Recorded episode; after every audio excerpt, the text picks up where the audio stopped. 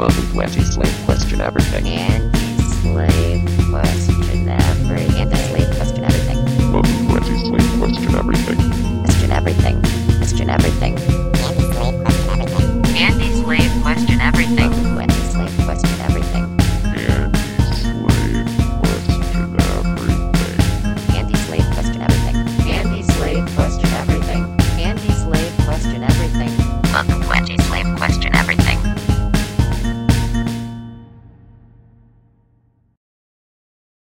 Hey, what's up, guys? Hello and welcome. Thanks for tuning in to another fun-filled episode of Anti-Slave Question Everything. As usual, this is your truth-seeking host here, Bo Diggles, and I'm super excited that y'all guys is here listening to me shoot the shit with my friends. There is one thing that I am trying to do here, ladies and gentlemen, and that is spread some truth in a world that's full of fucking lies. We've got an exciting episode lined up for y'all. Today, it is the next installment in the Sunday Night Secret Society with me and Chef. Tonight, we have our buddy Chris on. He was on the first episode of the Sunday Night Secret Society, and he is the returning champ again here. He's been on Anti-Slave a couple of times too, but, you know, this time it's just me, Kyle, and Chris all talking, and we go over some pretty crazy stuff. We talk a little bit about, like, DMT. We talk about the Restrict Act that's coming up. We talk about some other crazy stuff that's happening in the news, gun laws and shit, the assault rifle ban in Washington, and we go over some other pretty crazy stuff at the end. I think I did a pretty long segment where I read some part of a book. I don't think I'm ever going to do that part again or do something similar to that again, or at least if I do, I'm going to highlight some stuff and have it like summed up a little bit better, because I had a really hard time reading that entire passage and like not stumbling on my words as I was trying to read from this book. It's a super interesting book, and I wanted to share some of the shit from it. And I have some other books here, too, that I want to share even more from later. But that was just a choppy part of the episode. That was the last part after Chris hopped off. But anywho, nonetheless, even though that part was kind of lame, and I'm not really good at reading at all, it was an awesome episode, and I seriously encourage you guys to go ahead and take a gander at it. However, before we get to this next episode of the Sunday Night Secret Society, there are a few things that I would like to say to you guys. So I'd like to remind everybody that my podcast is now available on Spotify, Apple Podcasts, and Google Podcasts. And if you happen to be enjoying this episode or any other episode on any of those platforms, do me a big favor and hit that follow button and leave me a review. I always love hearing from you guys, and any feedback is very much so appreciated. So, like, when I have any type of interaction with people, whether it be through them rating the show, leaving a review, anything like that, it helps throw the show into whatever algorithm there is, and it helps get it seen by more people. I've noticed the more that I interact with people via, like, replies and stuff, or the more replies I get, the more reviews I get, it seems like the show starts to get seen a little bit more. And if you like the show, and you like what I'm doing, and you really want to help me out, you can go ahead and just share this with anybody that you would care to share it to. You know, be like, hey, check it out. I found this guy online. He rants about conspiracies and he's pretty crazy, but I like his point of view. You know, helps out a lot. And it's very, very much so appreciated by me and everybody else here that helps out with Anti-Slave. For those of you that are watching on YouTube, which I doubt you will be, because a lot of the stuff that I post does not even make it to YouTube, because of the fact that the content that I make very much so pushes the envelope, and YouTube guys don't like it too much. I don't know who the owner of YouTube is, Google, whatever. They don't like the shit that we got to say here over at Anti-Slave. So, to my YouTube following, I do encourage you to find and follow me on another alternative platform, Rumble, Spotify, BitChute, Apple Podcasts, Google Podcasts. Just search for Anti-Slave QE, and you most definitely will find me. I also have a Reddit that I post hard-hitting conspiracy content to pretty consistently. And if you want to join that, you can find that Reddit at r/Anti-Slave QE. If you want to keep up with my latest updates and exclusive content, like my dinky TikToks and whatnot, or my Instagram posts, you can follow me, or Twitter, you know, all three of those. You can follow me at Anti-Slave QE. Twitter, Instagram, TikTok, all that shit's pretty cool. I encourage everybody here to become a part of the conversation on our Discord channel. The join link for that will be posted on the link tree, which will be included in the description of this episode. If you have any conspiracy theories, experiences, or anything else that you want to share, you can drop me an email at antislaveqe@outlook.com, or you can shoot me a message on social media at any of those other provided sites. Anywhere's cool. I do frequent the Instagrams, I frequent the TikToks, I frequent the Twitters. So you can hit me up there, any of those places, even Reddit too. It's gives people the ability to send me messages on Reddit too. So if you want to hit me up on there, I don't check the Reddit as often. The best way to get in contact with me is honestly over the Discord, because I be on the Discord a lot. We do stuff like play games, and me and Chef are on there. There's tons of other people on there from all over the place. You know, we got people from all over this flat earth. So go ahead and check us out, man. Check us out in all the different places. Shouts out to Chef. Shouts out to Chefy, my boy. Good dude, doing a lot of work with the podcast stuff. You can go ahead and check him out at the Sunday Night Secret Society pod on Instagram, also on Spotify. All of that will as well be included in the description of this episode. So everything that Chef is doing is super easy to find and readily accessible to everybody that gives a fuck to check it out. Anywho, so let's get on to this next little doohickey of an episode we got going on here. Me and Chef and Chris talking about DMT, talking about news headlines, talking about a bunch of bullshit.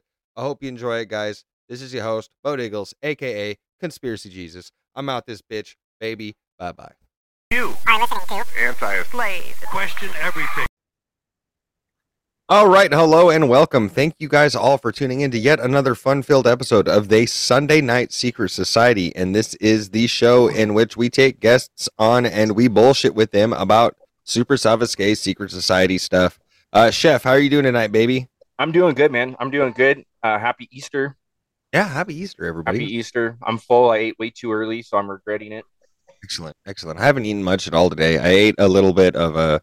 I ate a gas station cheese stick with a jalapeno piece of, it's like the meat and the cheese. You know what I'm saying? Yeah. Jack Links. It's not really gas. I mean, they sell it at the gas station. That's what I had today. But, so yeah, we're rolling in on that. Chris, it's nice to have you back again. I think this is the 12th installment of the Sunday Night Secret Society. Yeah, right on. Yeah, good to be here. It's been a while. Yeah. It has been a while. Now, with that being, if that's the 12th installment, that means... What, Chef, that we've been doing this now for 3 months? Yeah, dude. That's crazy. Because because we do it once a week on Sunday. So you have 4 episodes into the month. If we're on the 12th one, I mean, I'm not very good at math, but I would say I think you're pretty close. I think we did, I think maybe once or twice we popped out 2 episodes. Because we did that. We did the shooting in Tennessee last Monday. And then, but yeah, for the most part, yeah, it's been about 3 months, man. It's been going. That's insane. That's awesome. Hell yeah. That's cool, man. And in that time, we've had some really awesome guests on. We've had some really awesome conversations. It's just been going, man. The Sunday Night Secret Society. It was a great idea, Chef. Thank you. That's awesome. Oh, stop it. Yeah, you make me blush. Chris, you broke your arm. I did. Freshly broken. Crashed my car 2 days ago. That's drove insane. Right into the ditch. Yep. A lot of fun. Was it like on the steering wheel? I have no idea. It happened so fast, you know? Yeah. Slid into the ditch, and I was going all right, you know, cocked to the side in the ditch. And I had slammed on the brakes, and then there was a driveway, you know, where the pipe ran into the driveway, and it ran smack into that. Oh, man. So you hit something super stationary. Yeah. Airbags went off. I got purple bruises all over the place. Oh, fuck. Mostly okay, though. Car's totaled. I have good insurance. Life goes on. That's right. Glad you're still here, man. Glad you're still here. Glad you. Yeah, me too. Yeah, glad you didn't check out there from this little simulation we got going on. Yeah, right. I've had a couple of that. I've had that happen to me a couple of times, man. I've fallen asleep driving. I don't know if I've ever told the story on air or anything, but I fell asleep driving a long time ago. It was me and Carlos, and we had literally, dude, close to a ton of cardboard on the back of my truck. And we were driving somewhere, but we were on that one highway, whatever, that goes into Ording, and that little shop that little shop that we it's like the little Asian mart or whatever. I fell asleep and I crashed into that shit, dude. The one going into Ording. Like, I fell asleep, I crashed into that shit. They had to angle grind my truck off of the ice machine because I went through the wall and then I took the ice machine with me because I initially hit the ice machine and then I just went through the fucking wall. And then I remember waking up to my homie screaming, being like, ah, you know, and then I'm being like, what the fuck? And then I kind of came to, and I was getting out of my truck, and the Asian guy was coming out like, my shop. He was freaking the fuck out. And I was just like, I'm so sorry. And like, it was crazy, dude. There was an insane insurance case that had to do with that. But then evidently a little bit later, a drunk driver that was in a semi truck just took that fucker out. So I got yeah. Took out the little shop. Yeah, right after they got it remodeled, dude. Yeah, they were hitting my insurance company with this fat fucking bill because they just got their shit remodeled. It was something like $130,000 or some shit. It was ridiculous. Remodel. They fucking ridiculous. I'm hoping you decided to relocate. Did you get your cardboard back? I think they confiscated that. What? 1 second, boys. My daughter's tripping. What's up? Yeah. What do you need? Oh gosh, man. Yeah, car accidents are never fun. Never fun. Yeah, it's out of the blue for me. I've had a pretty spotless record, and I just plain fell asleep and went in the ditch. You know, what can I say? Yeah, well, at least you're all right for the most part. Could have been worse, you know what I mean? Could have been worse. Not saying a broken arm is any fun. I actually wouldn't know anything about that. Yeah, definitely could have been a lot worse. You know what I'm grateful for is that I decided not to have a beer when I was at lunch. I was totally legit, legal, no problems there, so that was good. Yeah, that could have been all bad. Uh-huh. Yeah, I sketch out. I don't... sometimes at the end of my shift at work, they'll give us beers while we're cleaning up in the kitchen. And if I don't have like a fucking, if I know that, as long as I know that I have an hour's worth of cleaning to do, then I'll have a beer. But other than that, I don't, because I'm just, I know you can like legally drink a beer and go drive, but I don't fucking risk it, dude. It's so. But if you crash, even though you were legal to drive with that one beer, it completely changes. You know, you're in trouble now. What is that like a? I don't know the difference. I know there's like a DUI and then a DWI. Yeah, I don't know. I mean, I don't know. Is there a difference? I don't know. They're both bad. They're both terrible. I think. Fuck, I don't know what it costs nowadays, but I want to say it's like, I don't know. Like, I know back like 12, 13 years ago when I was 21, it was one of my buddies. Got a DUI, and I think it costs like $10,000 or something like that. There's a flat fee no matter what you got to pay of, and it's probably $10,000. Yeah. I think it used to be $5,000, but it's probably $10,000 now. Not worth it. No, nope. Not for a $2 beer or whatever. Not even fucking maybe. You're right. Oh God, $2 beers get me in trouble all the time. I'll tell you that much. Them natty daddies. That's right, man. Those natty daddies. Those natty ices. Oh, yeah, it's horrible. Absolutely disgusting.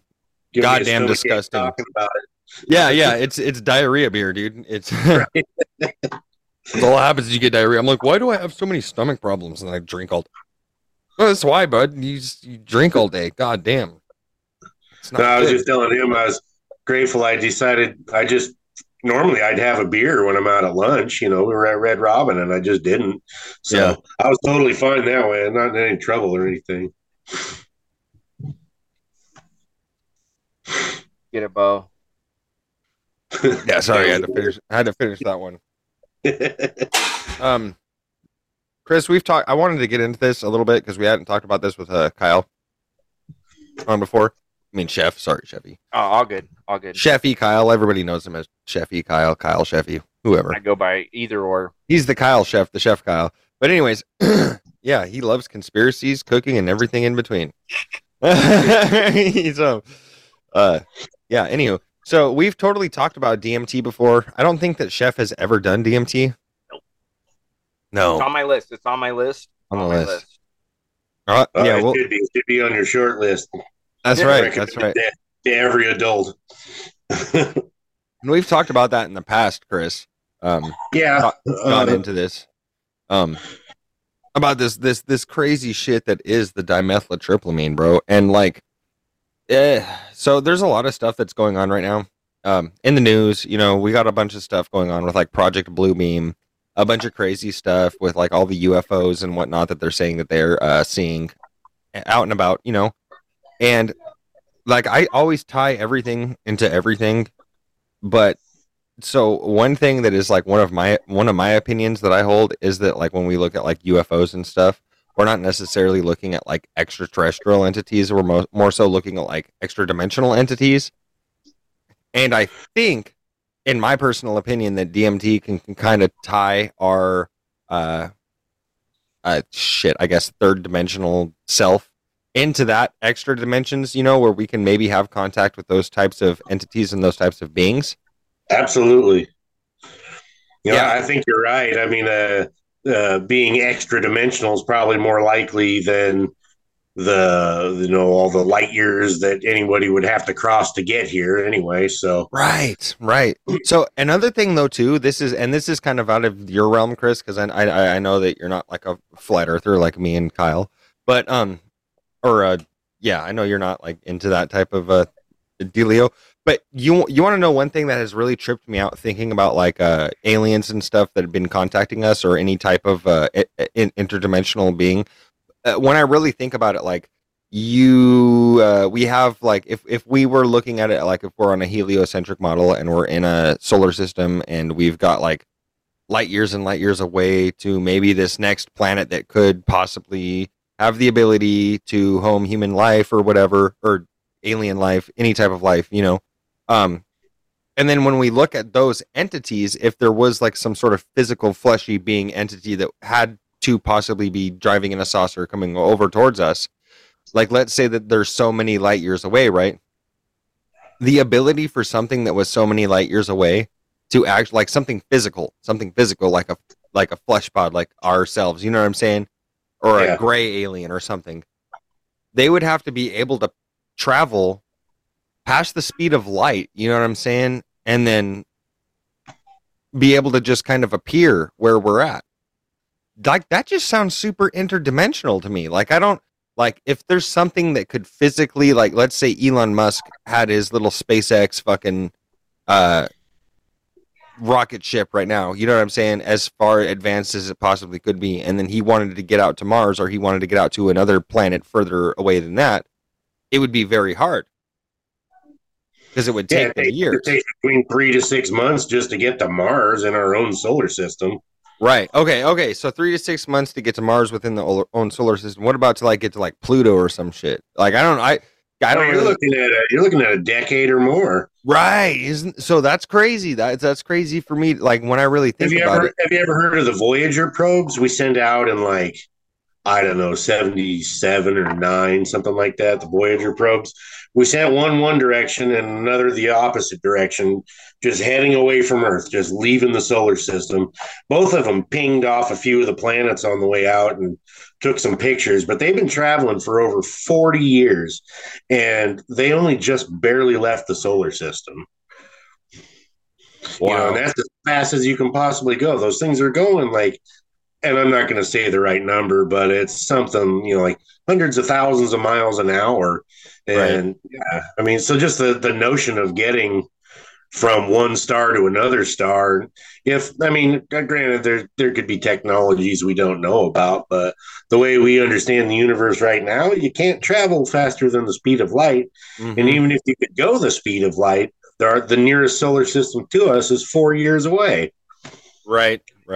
Yeah, so that's one big thing that's kind of like held me up with like the whole heliocentric model idea of the Earth.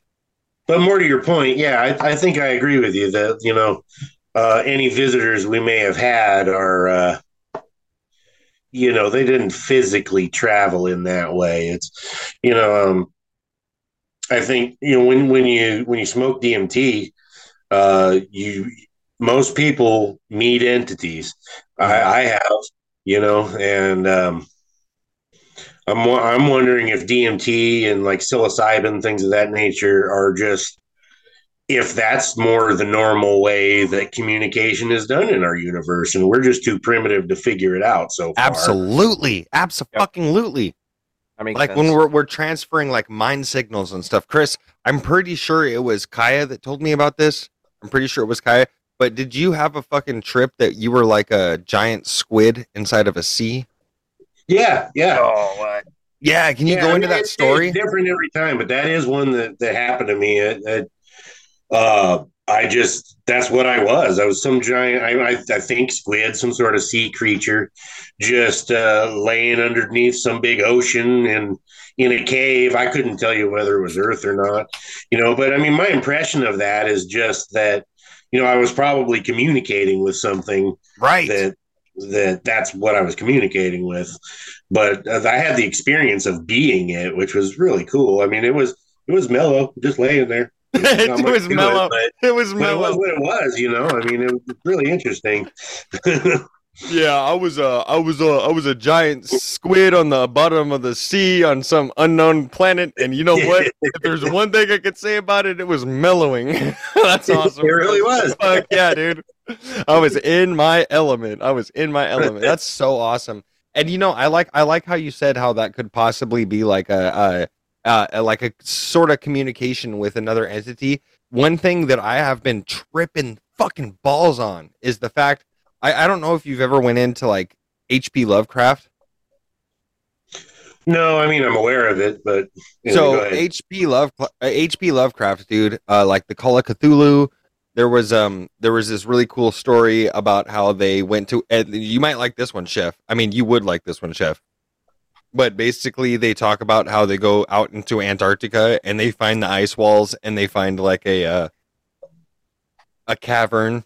Yes. Okay. That's going into the side of the ice walls, and they find these entities, or they find these beings in the bottom of the cavern that are these octopus-like entities, and they basically the H.P. Lovecraft story is like, oh, they have the same DNA as the humans, right? Kind of shit. So they're like, these guys are our fucking creators, and it's a super insane story. And it's super insane to think about. And it's also super insane that it all ties down to what we were just talking about with Chris being like, I felt like maybe like, if this me impersonating, or the anthropomology of me impersonating this squid thing, or me being the squid thing, or me being tapped into the squid thing, these entities that could have possibly been here from the beginning of time. Because when we really, really get down to think about it, and we look at the flat Earth model and stuff, and they tell us that, okay, maybe we have a firmament, maybe space is actually liquid. That, to me, I'm just like, oh shit, space could possibly be liquid. Dude, I'm hopping all over H.P. Lovecraft and their ideas that squids could possibly be our creators. Like, literally, they've got brains in every one of their legs, bro. They can, like squids and octopuses, that's sentient. That's a good point. That is a very good point. They're sentient as fuck. I highly recommend watching. It's fucking crazy, dude. It's called My Octopus Teacher? My Octopus Teacher. I've seen the preview for that, dude. At first, I'm like, what is this? And is it an anime? It kind of sounds like an anime. No, it's not. No, it's a documentary. It is fucking incredible, man. Like I wanted this. This might sound like a little cliche, but immediately after that, I'm like, I'm getting a fucking octopus tattoo for sure. Absolutely. They are so incredibly smart. It's insane. It's insane, dude. It's insane. They communicate the ways that we fucking communicate, but differently. They don't physically speak, but they communicate in similar ways. It's fucking insane. No, we're octopuses. The ones that communicate primitive. They probably have a telekinesis thing. Literally, abso-fucking-lutely, Chris. Mm-hmm. Abso-fucking-lutely. We're probably the most primitive creatures on this planet, and we want to act like, oh, I'm this or this.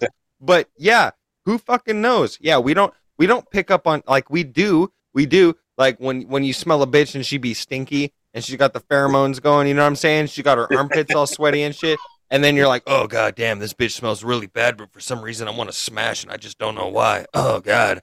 You know what I'm saying? You ever been around a sweaty bitch at an EDM concert? Well, no, sure. I've smelled my sweaty bitches. Sure. And you're just like, ugh. I mean, I don't know. Maybe it's just me. I turn into an animal, dude. Yeah, I'll be right back. 1 second. Yep. But yeah, I mean, we can continue on. I turn into an animal, dude. I fucking smell that shit. Oh my god, look at his fucking poster in the back. I want to believe. That's dope. Oh my god, Chris is a gangster. He's inside of his garage right there. Oh, no, wait, that's his room. That has to be his room. Or is that his garage? I can't tell. I've been in his garage. I haven't been in his room. I want to get those LED lights. Those are super tight, man. I'm wondering if those are black light or not. Ooh, that'd be wild. Like black light LED lights. Hell yeah. Yeah, I like the tapestries too. Super what do you dope. Think though, Sheffy, when like what I was just going into there, like with the idea of maybe there's a firmament above it, like I already know what you think. I think the same thing. I'm a firmament boy. I'm a flat earth boy. I do think that past the firmament is liquid. I do. I think it's some sort of liquid. I mean, that's kind of based off of, you know, a few things, but when you see, I think it was a SpaceX rocket that like shot off and it almost looks like the ripples of like water. Fucking, yes. Yeah. I think that's completely possible. Again, it's one of those things that we don't know because we haven't been. You can't say we haven't been to space, but based on what I do know, which isn't a fucking whole lot, I definitely think there's something else out there. And absolutely, I mean, yeah. Even the fact like how big the oceans are and how like we've only discovered like I don't know like 10 or 30% of the ocean itself. I mean, who fucking knows, dude? You know, there's some real creepy shit at the bottom of the ocean, man. There's creepy shit down there. There's some real creepy shit. There's some real alien looking type things at the bottom of the ocean. Like, yeah, and I don't even think we've discovered like a portion of what life is like down there. Absolutely not, because they discovered the bottom of the ocean, and then they discovered that fucking filmy stuff that went down lower, and then they were like, holy shit, well, we're not sure. We don't have the ability. We don't have the technology to withstand the pressure of the bottom of the ocean. But they couldn't even get down. Like you saw that the documentary, I think it was on National Geographic, who conveniently the gentleman that was in that documentary that went down in the water, hit water that he couldn't go any further down the water, whether that be because of the salinity. Maybe it's wait, Sheffy, what does salinity mean? From what it's just pretty much like the amount of salt that is in the water. Okay, but yes, I don't know if you remember that, but they go down in like a little submarine, and there's more water. Yes, it's like the lagoon shit with SpongeBob. Yep. And you want to know what's really insane? You want to know what's really fucking insane about that shit that is almost like a liquid type goo stuff that's under the water? Some underwater fish will go inside of that, and the salt and whatever inside of that foamy shit will be so high that they will literally drown underwater. They will drown underwater because there will not be enough oxygen in the water that they're inside of. And so there are certain types of species of fish and different creepy critters that have evolved to the point where they could survive through that salinity.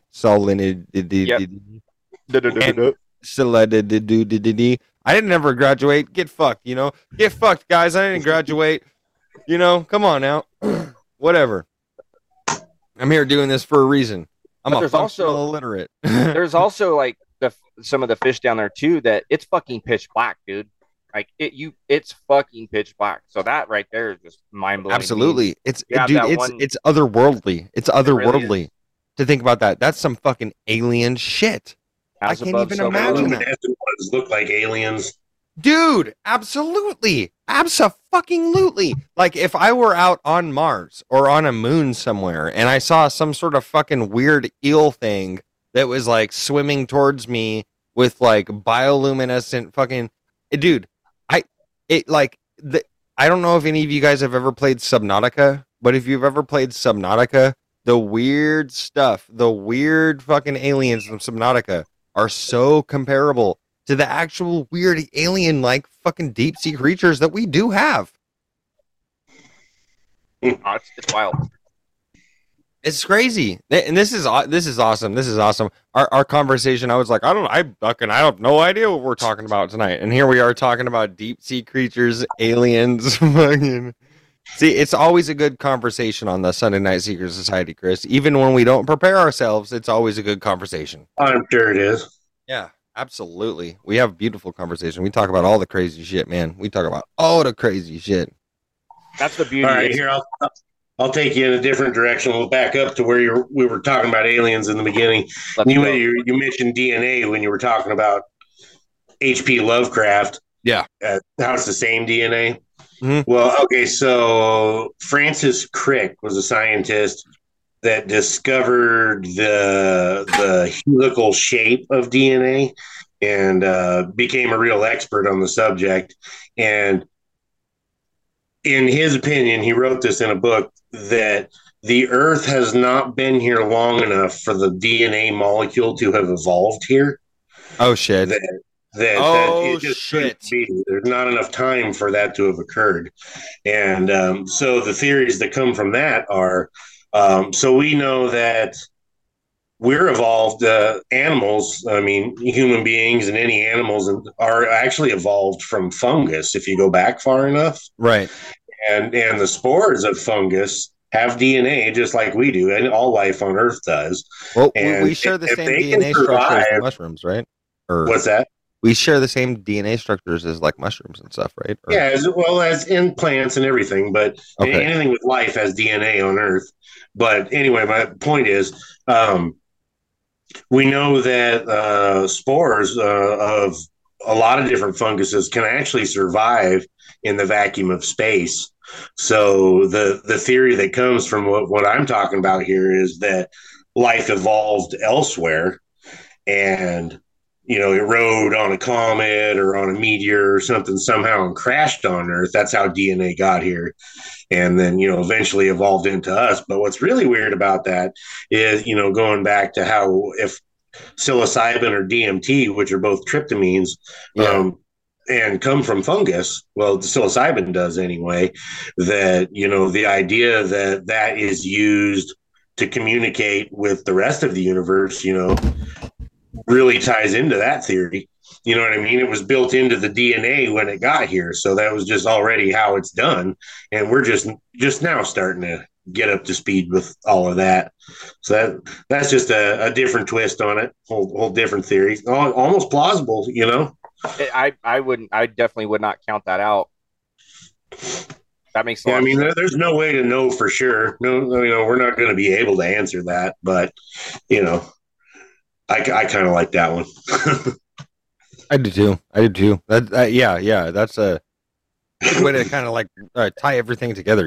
Wrap everything all up in like one thing. I really do think that like when I've been listening to this new podcast called and anybody that's listening, I'm gonna plug them the fuck out because I want to get this guy on the show super bad.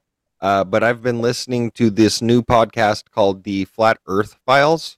Chef, if you haven't listened to it already, have you? Yeah, I do have. Yep, I am on. Yep. Yeah, that guy's tight, dude. His information is so fucking on point. It's insane. And they the flat earthers kind of have the same idea of the fact that the world is not as old as they say that it is. Like a lot of those guys kind of tap into that shit. They're like, yeah, no, it's not as, this or this. And there's a lot of interesting information that guy really kind of lays out very well. And it's in a way that's very digestible. You know what I'm saying? He lays it out. You can listen to it, hear what he has to say. Upon his suggestion, I got that book coming in the mail actually tomorrow. 100 Proofs That the Earth Is Not a Globe, that one. I have that coming tomorrow, so I'm excited. I'm excited to get into that. Read into a little bit of that. I have some other stuff for us to talk about tonight. a little bit of news clippings, a little bit of crazy stuff that's just been happening in the world. Chef, I'm a little bit inebriated, so I'm gonna. You're good.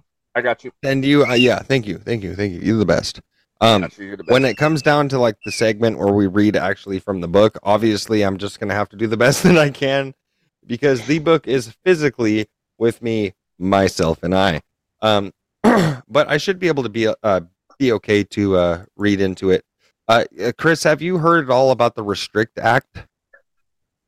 No, I don't. You know, I don't watch much news these days. But go ahead and lay it on me. I don't. Neither do we. I really don't think that neither me or Chef actually watch much news either. We listen to a lot of alt media. I mean, I listen to a lot. Yep. I would like to assume that when I'm speaking, like I would like just because me and Chef are so alike. I'm like, yeah, I'd listen to. I already know. Me and Chef, both of us, we listen to like a lot of different like alt media type stuff. Yeah. This Restrict Act specifically. Is a big scary thing for the two of us because we are truth seekers and we I have Anti-Slave QE, which is a podcast in which we question everything, try to spread some truth in a world of lies. Chef's got Sunday Night Secret Society and basically the same thing. We're all talking about different, where it's controversial subjects and we cover them. And so the Restrict Act would kind of make it impossible to do so. And if we were to continue to do so, we could get fined, lots of money. So yeah, I think the Restrict Act is also going to tie into kind of like the social credit scores. Absolutely. It's fucking bad, dude. It's bad. Is this a federal thing? I don't even know what we're talking about yet. Yeah, it's federal, dude. It's across the board, bro. It's across the board. It's very Orwellian 1984 type style shit. Yep. Basically it's like, hey, if we had the Ministry of Truth in 1984, basically what it is nowadays is that if we did actually have like a Ministry of Truth, which we kind of do, it's the AOC and her what against disinformation, her something against disinformation, basically the Ministry of Truth 2023. But have this actually get rolled out, because it can. And I have some other headlines to talk about because we have some things to talk about that actually did get rolled out, like the assault weapons ban in Washington, which is fucking insane, which is crazy, which got your boy all kinds of nervous. But that's happening. So if this shit were to actually roll out, then yeah, we would see a very much so Orwellian type future. Me and Kyle would cease to exist because the fact that if we said anything about anything, we would both get banned. We would both get not only just banned from YouTube, banned from Twitch, banned from anywhere, banned from Spotify. We'd also get fines in the mail. I'd get a fine. Hey, Bo, we heard you had all these podcasts talking about how you don't believe in the vaccine. Well, here's fucking $50,000 fucking fine for that.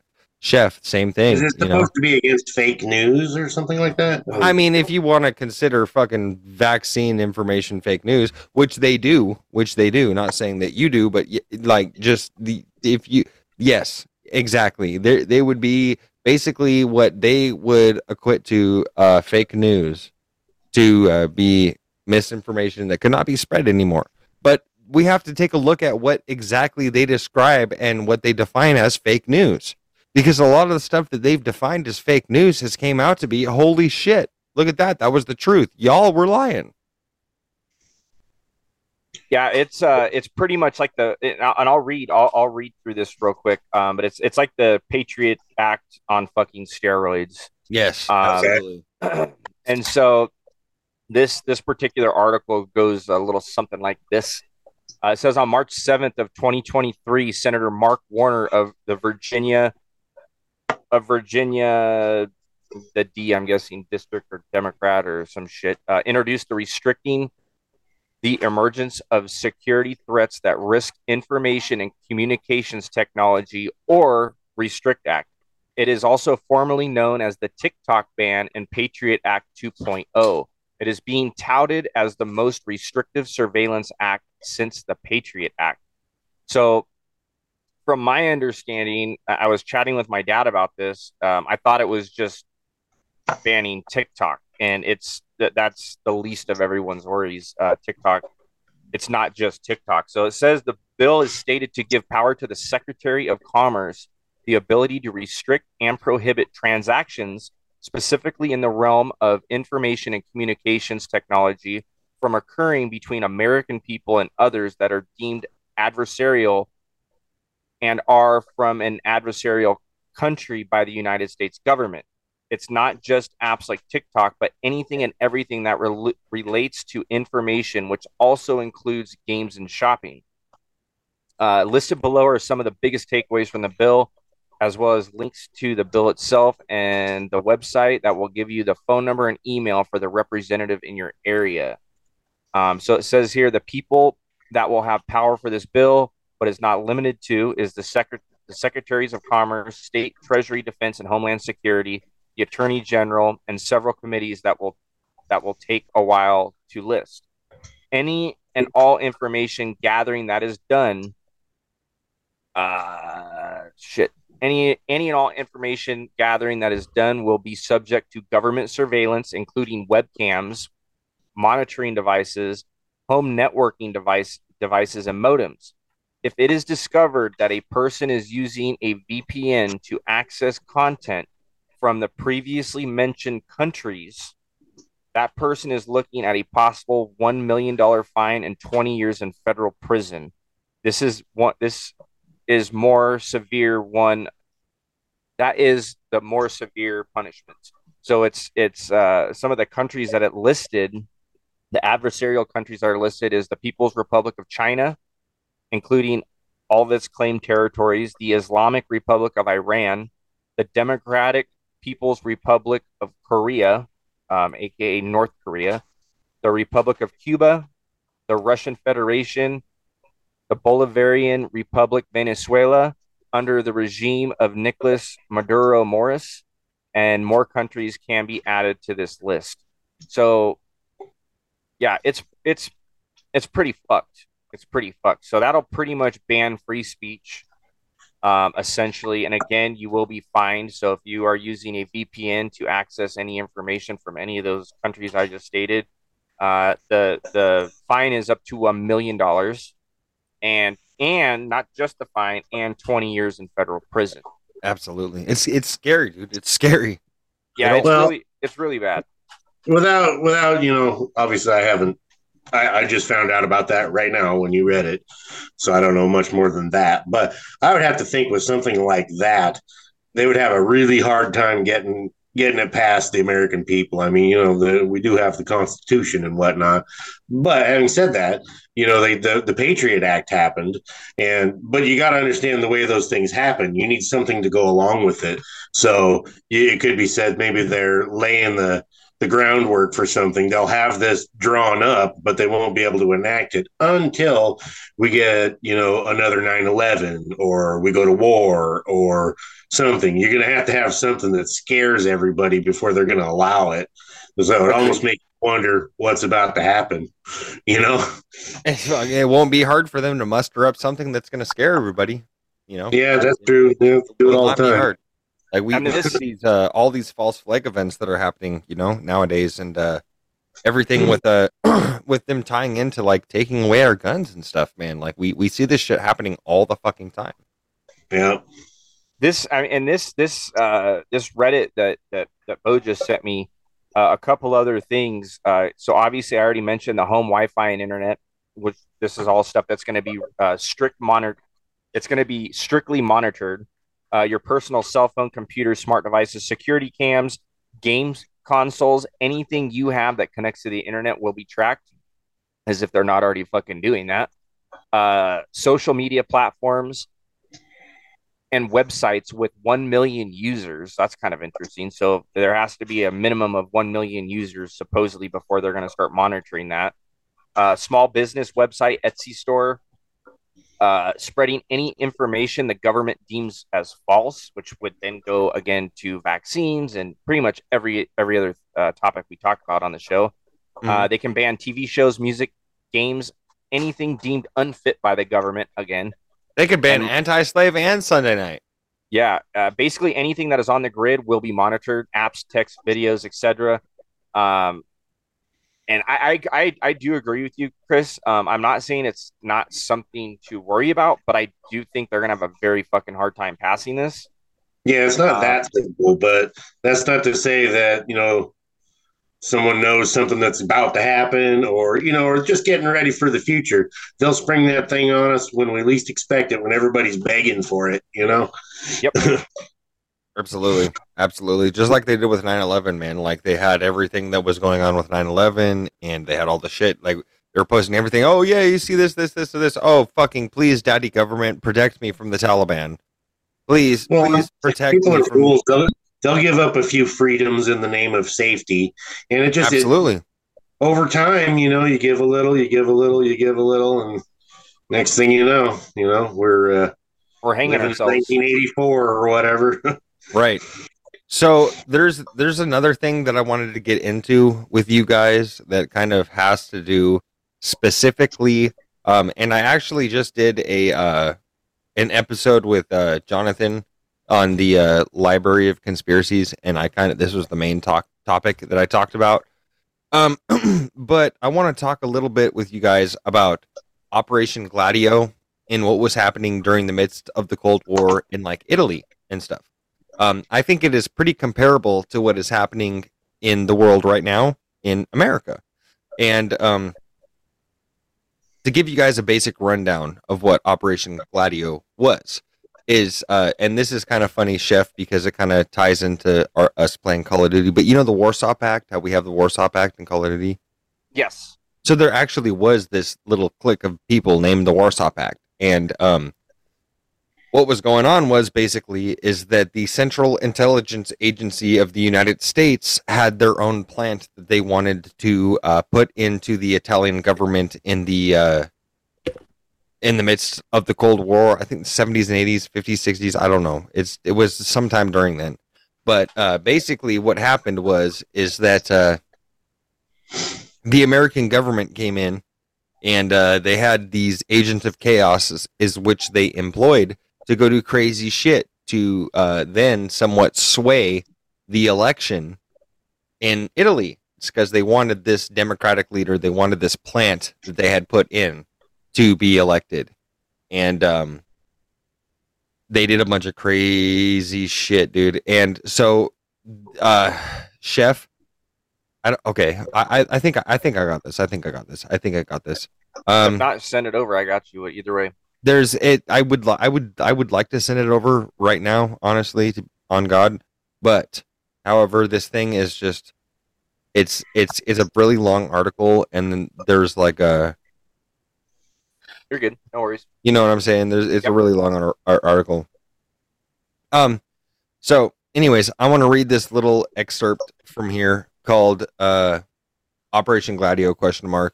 And it's basically the admitting of the operation that they did do. And so I want to read this here. It says, in 1984, convicted fascist Vincenzo Vinguera testified to Italian investigators that he had been recruited for a 1972 car bombing in Pentito as a part of Operation Gladio, Latin for sword, which was launched by the Italian Secret Service in the 1950s as a stay-behind guerrilla resistance operation in the event of a Soviet invasion or communist takeover of NATO countries. There exists in Italy a secret force parallel to the armed forces. No, it's fine. Just leave it like that. To the armed forces composed of civilians and military men, and an anti-Soviet capacity to organize a resistance on Italian soil against a Russian army, Vinguera testified.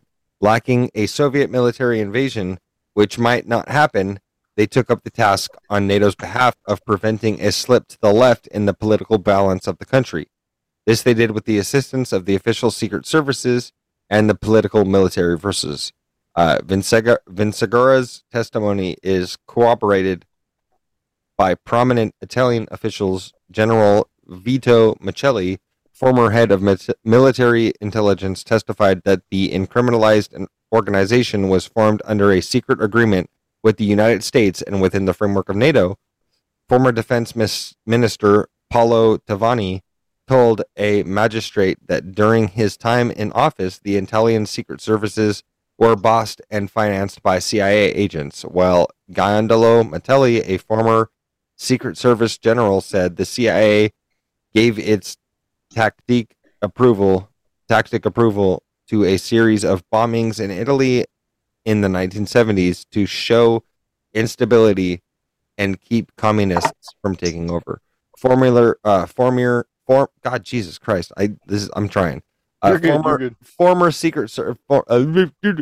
Secret Service Chief General Gerardo Soravell said that Gladio evolved into a terrorist operation.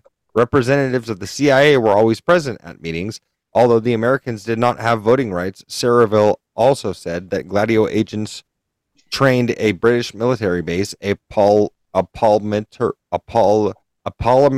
terrorism community. Also revealed that the U.S. funded training base for stay-behind operators in Germany. Although the CIA denied involvement in Gladio, it was one of the agency former directors, William Colby, detailed in his memoir how the CIA was involved in stay-behind operations in Scandinavian countries.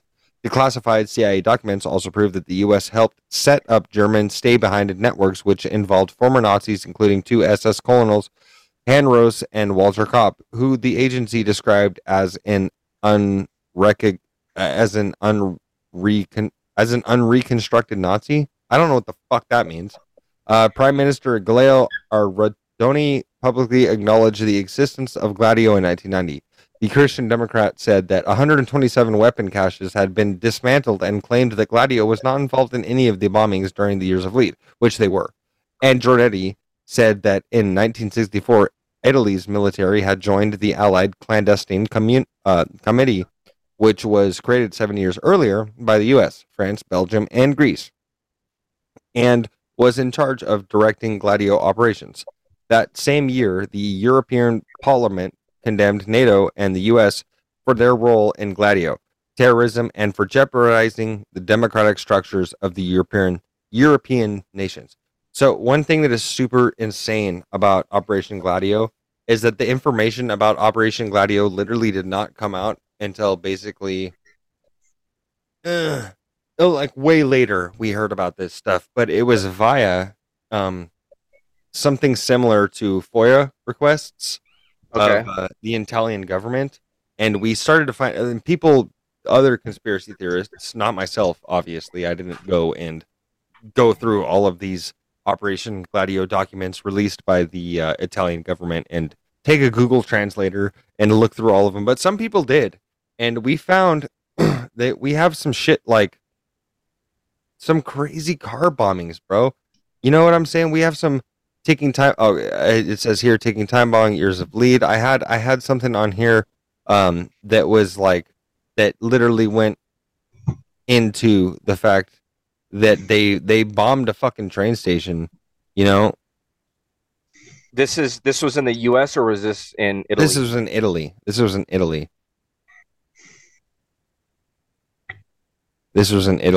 Okay. And this was all a part of them trying to get the Democratic person of choice into office. Yes. Okay. Yep. Absolutely. Yeah. Yeah. So basically, what happened was they blew up a fucking train station. They blew up a train station, man. They blew up a train station, killed like 85 people. And somewhere in here, it says bloodbath. A 44-year-old university professor Landon had just taken a window, looking all when he's sending soft flash of light. Okay, never mind. Taking time bomb. Something 1980s, blah, blah, blah, blah, blah. What is this? Wait, years of lead. Yeah, this is a fucking very all over the place. Okay. I assume all countries are doing all of those things all the time. You know, like when they said the Russians were messing with our elections, you know, I assume we're messing with other countries. China's messing with us and with North Korea. And, you know, we've all got players behind the scene. That just so happens to be one that everybody found out about. I don't know. Totally. I mean, yeah, we do all have players behind the scenes, some of which never come to light. Probably most of which never come to light. I actually did find this first part that I wanted to read, but it said, on the sweltering morning of August 2nd, 1980, a powerful explosion blew apart the central train station in Bologna, Italy, killing 85 people and wounding 200 more. To this day, it is uncertain exactly who is behind the deadliest terror attack in modern Italian history. It is clear that right-wing extremists, including neo-fascist Italian Secret Service agents and rogue outlaw Freemasons, carried out the attack. What is less clear is whether or to what extent the bombing was part of the clandestine Europe White Ring state terror operation, which would be Operation Gladio. The period from the late 1960s through the 1980s was one of the social and political turmoils in Italy known as Anni di Piombo, or Years of Lead. Terrorism from both far right and far left was commonplace during these deadly decades, in which some of 12,000 attacks claimed hundreds of lives. Until Bologna, the most infamous of these was the kidnapping and murder of former Prime Minister Aldo Moro by the Communist Red Brigades in 1978. Yeah, they had a prime minister, president that they kidnapped and murdered. This was another part of the Project Gladio or Operation Gladio, where like wow. They're fucking that's a pretty big deal actually. Yeah, it's crazy, dude. Operation like it's kind of hard to like really tap into the information about this shit, but like basically my whole rant about Gladio and all this information that I was trying to say about Gladio is I believe that what we're living in right now is Operation Gladio 2023. Like we're seeing all of these crazy false flags of, oh, look, this trans person comes into the school and shoots a bunch of Christian children, you know, and we got this and this happening all the time. What better solution than just take all their fucking guns from them? Let's just take their guns, right? Sounds about right. I mean, that's the way we're managed. I mean, I don't know what else to say about it. That's what's been going on for years, and they're getting better and better at it. They're getting really good at it. I mean, even so, you know that I believe they either came out with or they're about to come out with the new FedNow. Oh yeah so and then guess who one of the largest like cash transferring programs that I use, Cash App.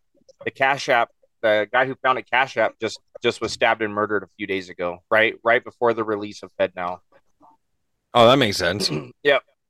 And yeah, I use Cash App and Zelle, all those pretty heavily, and I can't say I'm all that comfortable doing it, but still end up doing it. Yeah right. I mean, I would feel more comfortable using that than whatever FedNow is. They're tracking. You know, they're going to be able to track every single transaction that you make, what you're buying, how you're spending your money, and it's all. Yeah, that's not cool. It's all everything is going to be routed through FedNow, though, Kyle. If you look at like the like what they say their whole like plan and what their idea is, everything. It doesn't matter if it's Cash App, PayPal, anything. Everything will be going through FedNow. Exactly. If it's BECU, if it's Chase, if it's anything. Oh, okay. Yeah. Well, that makes sense too, because they just conveniently they're conveniently rolling that out just after a month ago we had the SVB bank fucking shit. Yes, absolutely. And they got us all fucked. Something is coming for sure. Jeffy, do you remember what time we started? Do you know how 8? Yep. Okay, cool. Like right 8:05 or 8:10 or so. That's not bad. I was thinking that we were into this a little bit longer than I thought, but cool. Right on. Yeah, dude, this shit's crazy. Sheffy, I sent you a an article. I want to go into the Washington State the assault rifle ban that is going to affect all of us. Oh wow! All of us God-loving Americans here that would just like our pew pew pews to have eye capacity, you know. Wow, yeah, and looks like this is a fairly new article here. So yeah, this is Washington State Senate passes assault weapon ban. brought upon by mass shootings. So it says on Saturday, the Washington State Senate approved legislation banning the sale of assault weapons. House Bill 1240, requested by Attorney General Bob Ferguson and Governor Jay Inslee, and sponsored by Representatives Strom Peterson, D. Edmonds, passed the House of Representatives on March 8th. So that was yesterday. Or no, I'm sorry, not yesterday. That was last month. And the Senate today in historic votes. So it got passed. The bill so passed by way through now. Yeah, it looks like it's all the way through. The bill passed by 6 votes, 27 to 21. The bill now goes back to the House for a final approval, since amendments to the legislation did pass during Saturday's vote. If it does pass the House again, the bill will head to Governor Jay Inslee's desk for his signature. Attorney Ferguson proposed the ban in 2017 after the 2016 mass shooting at Mukilteo House Party. Mukilteo. Hey, I got cut up in Mukilteo, man. Them hoes. I had to go out to court in Mukilteo. That shit was not convenient for me, bro. So is that like, I'm not familiar. Is that like a bad part of a bad area? No. Mukilteo's nice. No. It's just the cops there suck. And like, if you have expired tabs and you're trying to board the ferry, they don't very much so like that. So those are just some dumb laws. I mean, we already have plenty of gun laws in place. Not to mention the fact that it's already illegal to murder somebody. So I don't know why we need extra laws. Absolutely. Yeah, it's literally illegal to murder somebody. It's illegal. It's oh my God, Chris, that is like the best. Yeah, that's the best rebuttal that I've actually ever heard, ever. It's already illegal to murder somebody. So it doesn't matter if you're doing it with a goddamn spork. It doesn't matter if you're doing it with a goddamn spoon. It doesn't matter if you're doing it with a goddamn baseball bat or a goddamn fucking gun that has high capacity ammunition.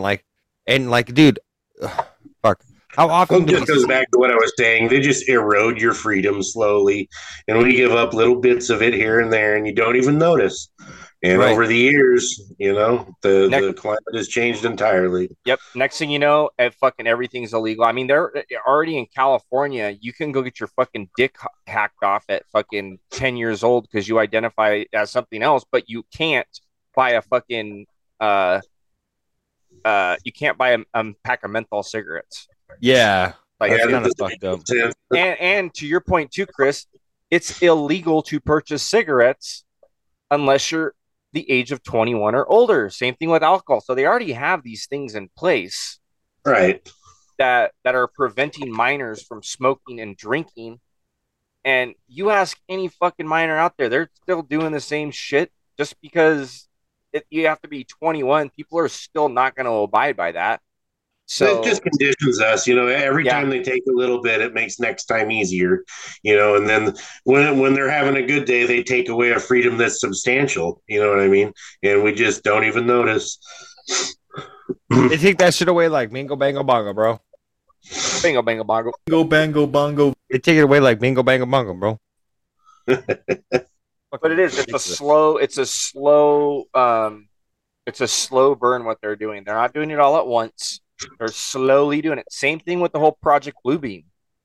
I think it was like a year or two ago they announced they finally released that UFOs were real, and now it's just everywhere now. Now it's just a casual conversation. Like no one fucking bats an eye. You could have been that crazy, your crazy cousin believed in UFOs, and you're like, oh my God, every Thanksgiving you fucking freak the fuck out, give him shit, and judge him based on how crazy it is. But now that the government went on the news and they fucking declassified some information, they're like, oh yeah, that makes sense. That makes perfect sense. And no one fucking bats an eye. No one's like, no fucking way, this is crazy. No one fucking bats an eye. Nobody bats an eye. That's how long? How long was it like fake fucking news? How long? How fake news? Did we hear that it was fake news? Oh. Every time that we were sitting here talking about UFOs, they said no. If you want to talk about UFOs in the workplace, they tell you that you're fired, and then they'll kick your ass out real quick, and then they send your ass home. But nowadays, we have all this UFO shit, coming out, and we're seeing all this UFO shit, and it's amazing. Like okay, from the days of Art Bell, you know, when we're talking about motherfuckers out in here doing some shit, crazy shit out inside like a van somewhere, you know. I mean, we had so much information about UFOs all the time, and they just want to act like the shit's just like it's incomprehensible, like it's nothing, you know. They're not a big deal. Smoked. But that just goes to the conditioning, you know. They put this shit out on television shows. I mean, it's everywhere you look, and it's all, you know, a lot of it's subliminal. You don't even realize that you're actually being programmed when, in fact, you're being programmed. Absolutely. Yeah, I was looking for a way to say that. It ties into the eroding of our freedom and everything. I mean, they're just manipulating our minds into whatever mold it is that, and whoever they are, you know, that they want us to be. And they come at you from all different directions these days. UFOs, assault weapons, cut your dick off. I don't know what. Penises are still flying in. Absolutely. I recommend you guys checking out. I was actually thinking about this yesterday. Drew Misson, who was on our podcast last week, had made a post, something to the effect of like the transgender movement, the whole thing with like the sexualizing children, right? And I had this weird idea. My fiance is watching a show, and I kind of got bits and pieces of it, but it's called The Homecoming, and it's on Netflix. No, it's not.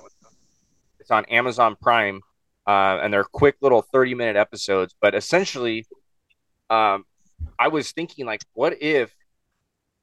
I don't know. I think there's shit too. And it's obvious, right? We have the chemtrails or whatever you want to call it. But I don't think they're necessarily poisoning us through via the water, the food, again, the air we breathe, like in the sense that's going to poison us and kill us. But I think it's fucking with our heads to make people act, I don't know, I guess irrationally. I don't know. I'm trying to figure out how to put this into words. I'm not doing a very good job of it. But I see your point, though. You know, I mean, they start saying UFOs are real, which, regardless of your opinion on that, the point is we're being conditioned into believing stranger and stranger things as we go. And, you know, and if there's a chemical that helps with that, surely they would use that as well, you know, via whichever, you know, chemtrails or whatever. You know, I don't know the truth of any of that, but... you know, it wouldn't surprise me that, I mean, if they're doing it in the media and people are starting to believe it, they're going to come at it with any angle that's going to work that they can get away with. Absolutely. Absolutely. They're going to fuck with us in all sorts of ways that they can. All right, boys. I'm going to go ahead and tie this into the last segment of this episode. And, I've got this little story that I have here in this book that I bought online that has to go with, UFOs. And shit. So this is like some super savasque UFO fucking news that we have going on here. So let's get that transition going, baby. It is here. Super love savasque. It. Super savasque. Yeah. So yeah, we're gonna get into the UFO segment of this episode, boys and girls.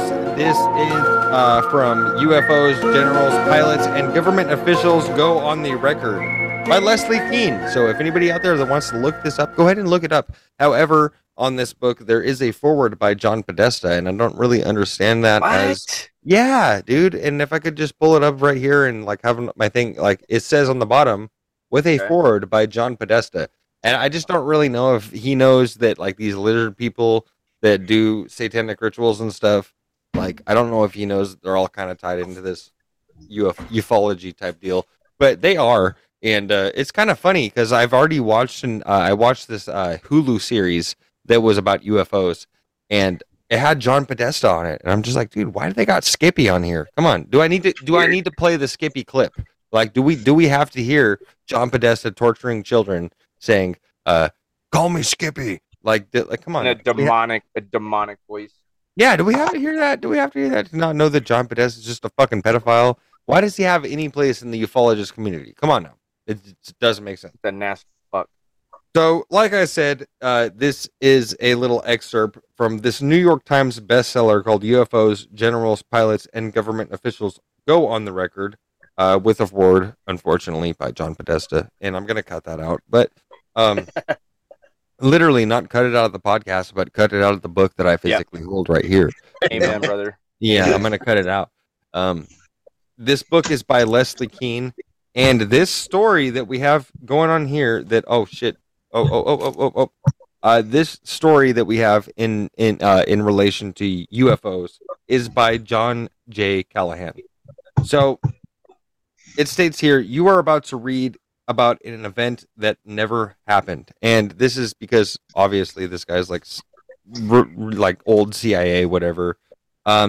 He says, I was a division. Okay. Well, we're about to find out exactly what he was. He said, I was a division chief of the Accidents, Evaluations, and Investigations Division of the FAA in Washington from 1981 to 1988. During this time, I was involved in an investigation of an extraordinary event, but was asked to not talk about it. Since retiring, I decided that the public had the right to know this information and that they could handle it. Nothing dire has occurred as a result of my discussing of this incident publicly, yet nothing useful has resulted from it either. Although it's never too late, I have come to realize the serious need we have to improve our radar systems so that they can capture unusual objects in the sky, such as one I dealt with when I was in the FAA in 1987.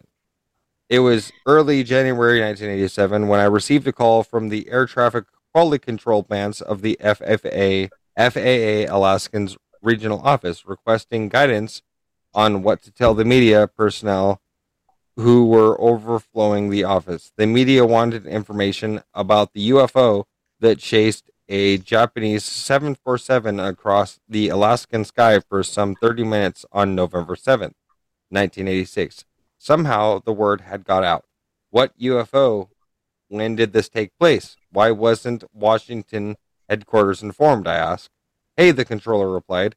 Who believes in UFOs? I just need to know what to tell the media to get them out of here. The answer to the question was easy. Tell them it's under investigation. Then collect the data, the voice tapers, and computer data disks from both the air traffic facility and military facility responsible. Jesus Christ, I'm sorry, boys. I'm very good. You're good. Yeah, I'm really bad at reading. Responsible for protecting the West Coast area. Send the data overnight to the FFA Tech Center in Atlantic City, New Jersey. I wanted the data on the midnight red-eye flight, no matter how much hassle it was for them to get it to me. Japan Airlines Flight 1628, a cargo jet with a pilot, co-pilot, and flight engineer, was north of Anchorage, Alaska.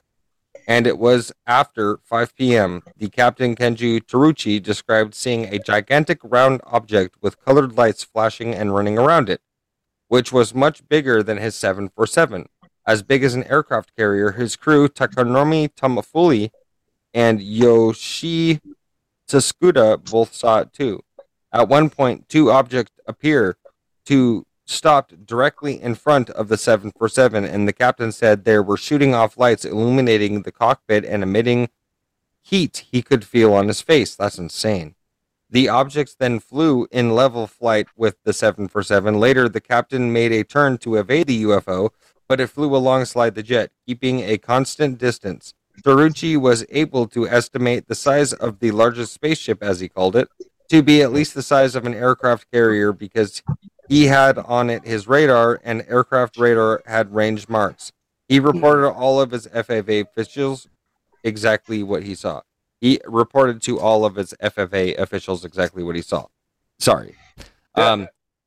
That's crazy. Aircraft carrier is fucking huge. They're literally like, they're little cities. There's everything you could possibly need on that ship. You got everything you need in that bitch. That reminds me too. I seen this video and I forgot which war it was, but these pilots, for some reason I want to say Vietnam. What you were saying kind of triggered this. They were using, instead of like night vision goggles that have like the green kind of looking lens, right?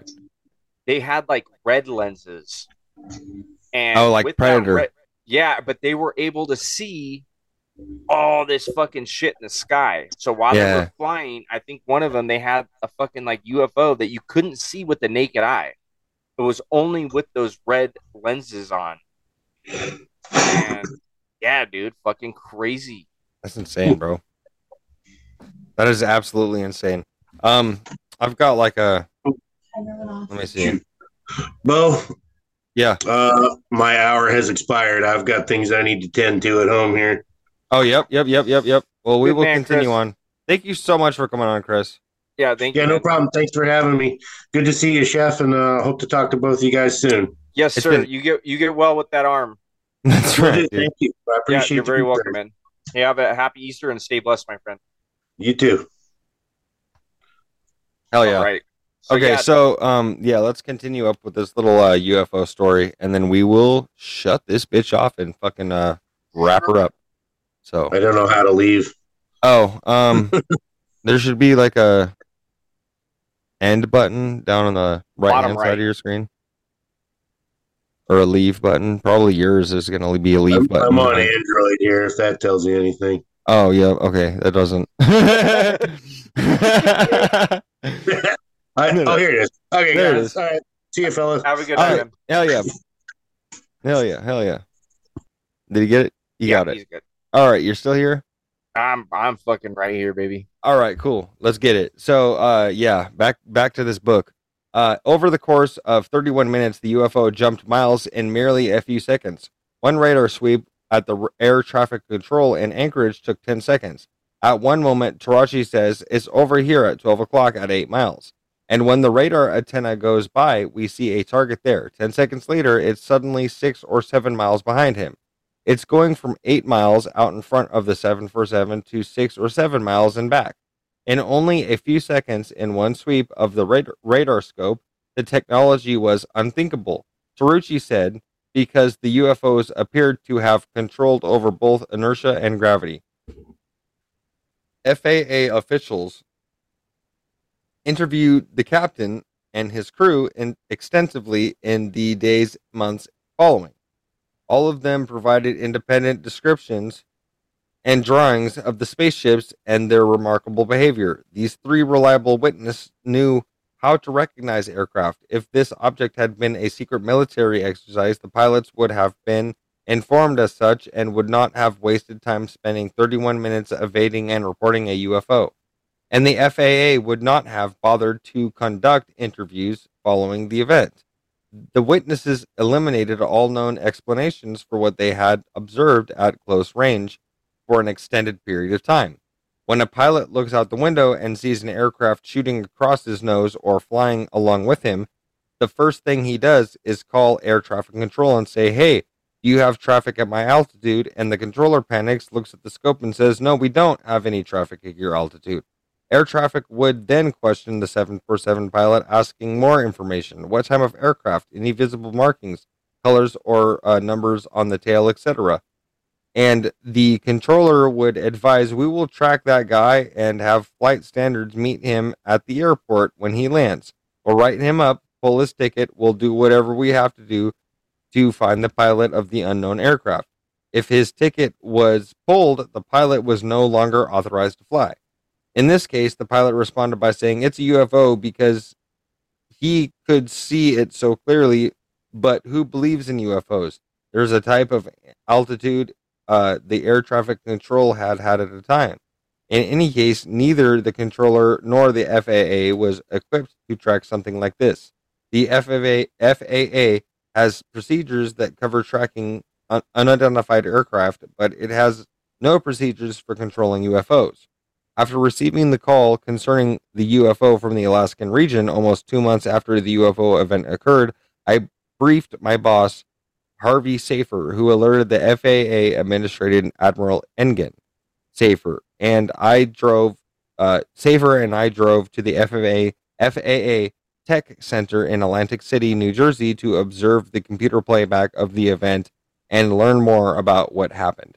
The FAA had developed a computer program capable of recreating the traffic on the controller's scope called View Display, PVD. I instructed the FAA specialist to synchronize the voice tapes with the radar data. That way we could hear anything the controller and pilot said while simultaneously watching the radar scope. It would be just as if said while simultaneously watching. Wait, it would just be as if said while simultaneously watching the radar scope. It would be just as if you were watching, standing behind the controller in Alaska, watching everything that were going on while he conversed with the JAL pilot and crew. I video scoped the radar display as the event was played back. Later that day, I asked the FAA automation specialists to plot the radar targets along the route of flight on a chart and explain what each target was doing along the 747's flight path.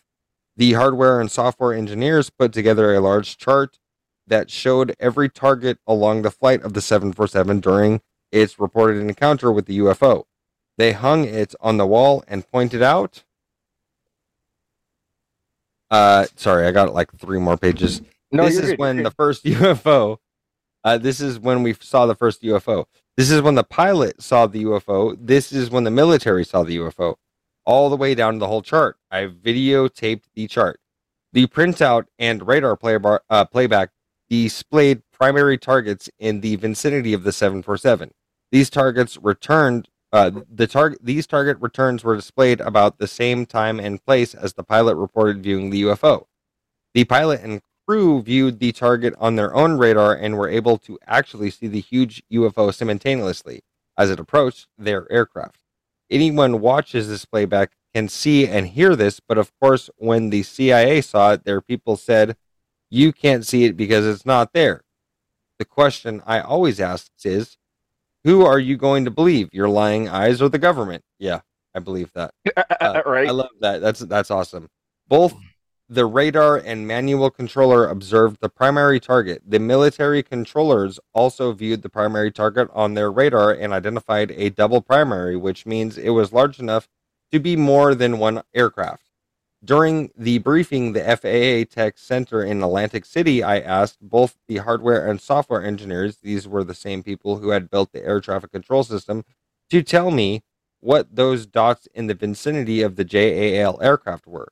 The hardware engineers said, this target over here is a software problem, and this is one over here is also a software problem. Every time, all the way down, it's a software problem. There is nothing wrong with our hardware system, so I said, fine, that makes sense to me. Then the software guy got up and said, this target over here, it's a hardware problem, and this one over here, it's a hardware problem. There were no software problems, and there were no hardware problems. Well, I asked, what do we have if we don't have anything? Do we have a target there or not? One of the technicians stated, my religion forbids me to believe in UFOs, so I said, fine, and got ready to leave. Goddamn. Wow. Yeah, seriously. When I arrived back at the FAA headquarters, I gave Administrator Ingen a quick briefing on the playback and showed him the video of the radar scope synchronized with the voice tapes. He watched the full half hour and then set up a briefing with President Reagan's scientific staff and told me my function was to give them a dog and pony show and hand this operation off to them. Since the FAA's does not control UFOs. At this briefing, we looked at the data printouts and played the video for the people there 2 or 3 times. The participants turned out to be CIA, of course, the president's scientific group, and a bunch of grunts. We talked for an hour and a half or so, and the scientists asked a number of questions, very intelligent questions, in fact. They wanted to know things like the speed, the radar, and the antenna, the frequency, and the bandwidth, and the algorithm for the height finding equipment. The FAA people we brought into the room were technical engineers, hardware and software specialists. They gave answers like they were high school math coaches. They spit stuff right out. It was really amazing to watch these FAA experts work. At the end, one of the 3 people from the CIA said, "This event never happened. We were never here. We're confiscating all the data, and you are all sworn to secrecy."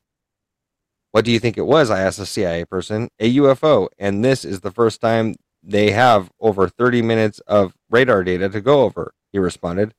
They, the president's scientific team, were excited to get their hands on this data. Well, let's get a Twix and advise the American public that we're visited by UFO, I suggested. No way. If we were to tell the American public that there are UFOs, they would panic, he informed me. And that was it. They took everything that was in that room, and in those days, a computer prints filled with boxes and boxes. The FFA prints were outs titled UFO Incident at Acreage 11, 1886, written on the front cover. The printouts provided ample data for an autonomous specialist to be able to reproduce everything the controller saw on a chart. And a few weeks later, an FFA technician brought in the FAA's report, this event that had never happened. I had him put it on a little table in the corner of my office and said, leave it here. When the CIA wants the rest of the data, I'm sure they'll come and get it. Some time passed, and someone brought in the voice tapes from the incident, and we put that next to the report on the table, waiting for the CIA to come and make a pickup. The chart produced at the tech center also came to my office, where it reminded for a year and a half, along with the detailed FAA report and the voice tapes, which had been placed on the corner of the table waiting for the CIA. No one ever came and got them. That's crazy. When I was leaving the office for retirement in August 1988, one of the branch managers, in a hurry to get me out, packed everything that was hanging on the walls in the office, put into boxes, and shipped to my house. I've had this data and the video in my possession ever since. What? Damn. Surprised they let him keep that, like, straight up. And then he says here, now more than 20 years later, it's become very clear to me that most people, including FAA controllers, really aren't familiar with how the FAA radar system works and why all aircraft traveling through our airspace are not caught on radar and displayed on the controller's PVD. The system and organization of the FAA are not configured to identify and track these aircraft types. In short, current FAA equipment will not paint a spaceship unless the aircraft has slowed to a speed similar to current aircraft. That's crazy. So anything that's passing by the speed of light, they don't even fucking take into consideration. It's a shooting star. Yeah, literally. So we got like a full page to get past, and then we'll be done with this. But the reasons are simple. The UFOs appear to have no transponder. They are often too big for the automation system to be considered an aircraft, so the radar thinks that they are weather radar readings with unrecognizable signature that are often automatically sent through a second system as weather. So they feel like weather control type shit.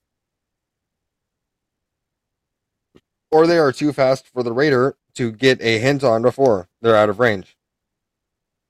If something is hovering, as it was at O'Hare Airport in 2006, it often doesn't show up, or if it did, it would be a small dot, and the FAA controllers would not give it much concern. Damn, I just got the hiccups randomly. I hate that. God, it's terrible. I'll try to get through the rest of this. During the playback of 1986 event, I clearly observed a primary radar target in the position reported by the Japanese pilot, but the radar signals were intermittent because the UFO was painted as an extremely large primary target, so the FAA computer system treated the UFO radar return as weather regardless. The target could be seen near the 747 and off for 31 minutes. And now it states here, so we have a problem because of these radar deficiencies. When pilots report seeing an unusual object, the FAA will not investigate unless the object can be identified by an airborne pilot, and instead the FAA will offer a host of weak explanations. If the FAA cannot identify the object within FAA terminology, then it does not exist. Of course. Another cliche we sometimes often use: for every problem there is a solution. The FAA seems to believe that the converse is also true. There is no solution, there is no problem. The Alaska UFO investigation is a case in point. The final FAA report concluded that the radar returns from Anchorage were simply a split image due to a malfunction in the radar equipment, which showed occasional second blips that had been mistaken for the UFO. Thus, the FAA could not confirm that the incident ever even took place. Never existed, allegedly. that it never even existed, Chefy. And there we go. That's the end of that. Damn, dude, I just had like, I gotta be like, crazy hiccups, and they just come randomly, you know? They're a bitch. They're probably one of the most inconvenient happenings. They fly in. The hiccups fly in. Penises are still flying in. It's insane. Oh, God, they're everywhere. God, dude, I just can't even... Oh, God, this is terrible. Oh, my goodness. But that's crazy. When was this book written? I feel like this is maybe a little bit older because of the fact that at the very beginning of the story you just read, it was mentioned that none of these events actually happened. I think that they go over older accounts. Okay. The book, however, was written somewhat recent. Okay. Yeah. Because now, but, I mean, it's like, obviously now it's not a big deal. Now it's not taboo to talk about. It's all good. Everyone's like, again, everyone's just waking up, still drinking their coffee, still doing their shit, not blinking an eye over any of this. And the Kool-Aid. And even if you don't even believe in fucking UFOs, right? That's okay, too. If you don't believe in them, then I'm curious as to your thoughts on the government saying that there's UFOs. Like, right. No matter what, there's something fucking fishy going on. Like, really fishy going on. Absolutely. I'm surprised too. I'm really surprised because, like a month or so ago, when we seen down here in Southern California that fucking half of a UFO on a trailer, and then there was a report that there was like a mothership in our solar system. I thought for sure something was coming a lot sooner, right? You mentioned too before you started reading that there were other. There were reports of like UFOs and stuff in the sky. Were you referring to something that kind of happened recent, like within the last couple of days or weeks, or was there something that I may have missed? Or are you talking about just like the last month or so in general? Just in the last month or so in general. I got to rock a piss really quick, but I'll be back in like 2 seconds. Yep, you're good. And then we'll get into that. But yeah, you're good. Yep, golden. He's golden. He's golden.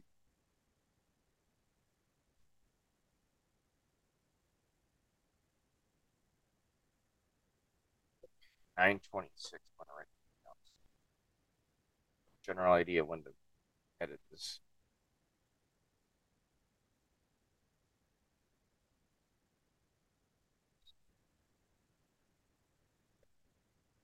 I'm writing down.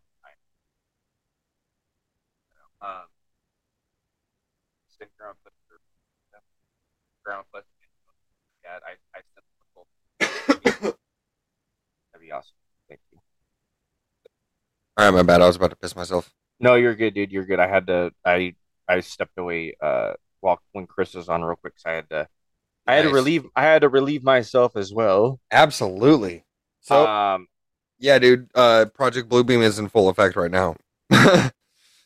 I mean, we're seeing all these UFO encounters, all of this shit that's happening right now. You know, it's absolutely everywhere. It's everywhere. I mean, so goddamn, I'm kind of torn because I do believe I'm in a weird place, and we've talked about this before, but I'm kind of in a weird place, right? I am like 90%. A flat earther. Again, not flat as in a completely flat plane, but it's not fucking round. And we were talking about this earlier, like, okay, I do believe in aliens and I do believe in extraterrestrial life. If they're not coming from space, where the fuck are they coming? And then we discussed, or you told me that they're coming from outer space. So outer, not necessarily upper, but outer space. So out, left, right, all the way around you. And so I do believe in that. I listened to I'm gonna plug these dudes. Journey to Truth podcast, fucking awesome podcast, dude. Awesome. And a lot of their guests that they have on claim to be abducted. been into like the secret space program, all this wild shit, dude. Some of the craziest stories I've ever heard. And I don't know, call me what you want. I believe them. But with that being said, Project Blue Beam, I think there's a couple ways that they can roll this out. One being the fact that they're, again, the holograms. So I've heard that theory where they're going to put holograms in the sky. Maybe people start going missing. The government says it's the extraterrestrials. But I also am not counting this theory out either. But what if, like, our government is tied in with these extraterrestrials, like the CIA, all these big three-letter agencies? You can't tell me that they haven't been checking this shit out for fucking years. So there's actually, I think it was American Horror Story Season 10. This is crazy shit, dude. This was about a year before the government officially announced and admitted that there were UFOs and extraterrestrials in our airspace. And in it, I want to say it was John F. Kennedy. There's a person portraying John F. Kennedy, and he's literally, there's an alien that literally just kind of floats in the room, and they're making these deals. So I almost think that our government already fucking knows, not only just knows, but have made contact and had actual conversations. And I'm not talking chatting about fucking random bullshit, but I think there are ties, and they're making deals. They're doing deals, and they're like, hey, man, like, you give us this, we'll give you this, blah, blah, blah, blah, blah. There's no bingo, bango, bongo. They're absolutely doing that shit, and they have been for a long time. And I think it was the Eisenhower Treaty. Mm. You know? Yes. I think it was the Eisenhower Treaty that you're referring to. A lot of people like to say it's fake news, but we know it's not. It's not. No, it's not. Absolutely not. And are those sound bites playing through to you too? Yeah. Okay. Oh yeah. Awesome. Yep. Amazing. But yeah, it's just crazy, man. It's crazy. There's so many, like, I do believe in the aliens. I do think that something else is out there, but at the same time, what if it was just our government the entire time? It could be. And that kind of ties into, like, a lot of, like, the Project Blue Beam idea and everything, you know. Is it very well could just be our government, you know? Holy shit, Chefy, this has been an awesome conversation tonight. You're good, brother. I'm having issues with my hiccups. Oh God, Jesus Murphy. Can you tell them where they can find the Sunday Night Secret Society? Yes. So right now, obviously our Instagram. So that's at Sunday Night Secret Society Pod. We are on Spotify. We are on Apple Podcasts. We are on Rumble. I do have to go into Rumble and update, I think, like 1 or 2 episodes. And yeah, as of right now, that's where we're at. Obviously, we're trying to gain some traction here, and we can start spreading out a little bit more and being available on more platforms. But yeah, man, that's where you can find us. And then plug your Discord. Or actually, no, the Discord will be in the links, right? Yeah. But anyways, we can plug it anyways.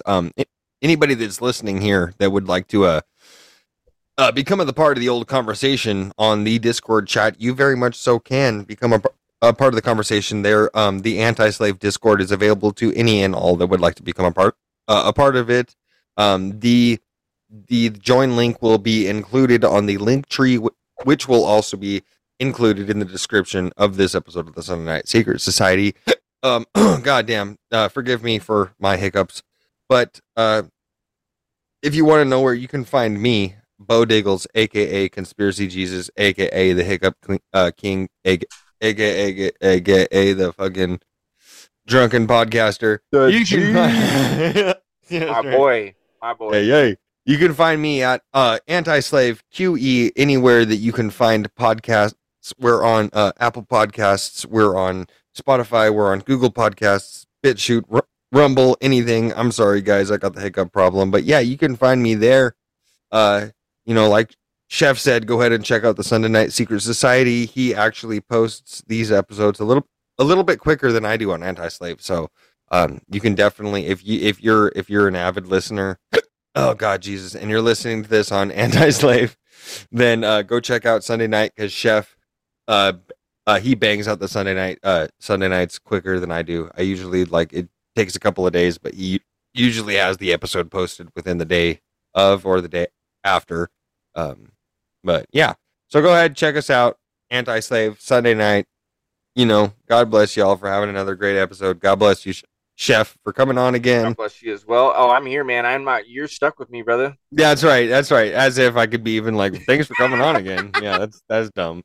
Thanks for helping me with the podcast so much. Yeah, man. No, this has been seriously, dude. It's been fucking amazing. It's been dude. You're amazing. It's something great. I've always been passionate about, like, at least on the other end of the phone listening. And I still, I still listen nonstop to a lot of other people's podcasts. And me too. Most of which of my favorites are. You go back and watch our shows. You can hear. The people that I Isn't that and a you, trip? It's a trip, dude. Go back, listen to the shows, man. We've had a lot of fucking bangers on. I'm super blessed. Drew actually, real quick, he wrote and said, I thanked him for coming on, and he said, thank you so much for having me on so early.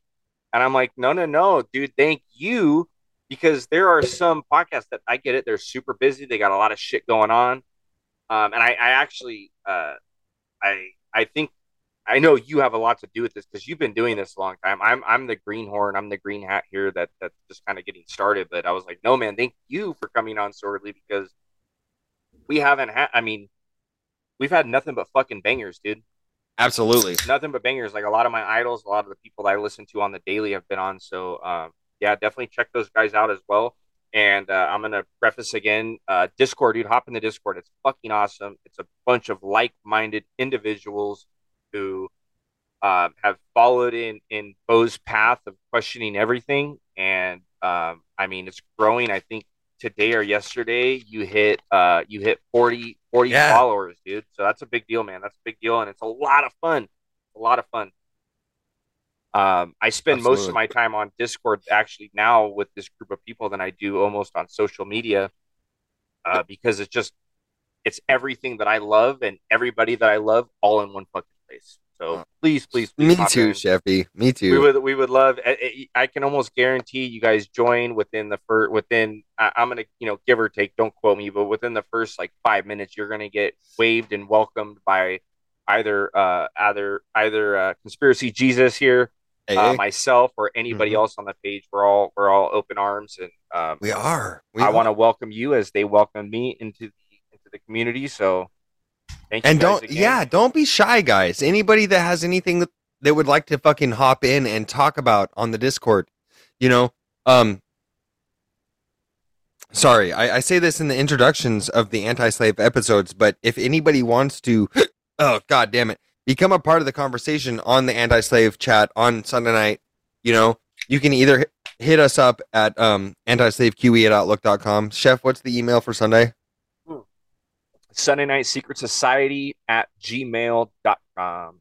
So either or, like, if you message me, you message Chef, you want to become a part of the conversation, you have a theory, an experience, you have anything that you would like to talk about on the show that we have we've got here going, then go ahead and shoot us a fuck, drop us a message, hit us up, don't be shy. Yeah, don't be shy. Shy gets you nowhere in life. Shy will get you fucking nowhere in life. I can promise you. I can't promise you much. Closed mouths don't get fed. Closed mouths do not get fed. Nope, you have to ask. Yep. If you want to eat, you have to ask.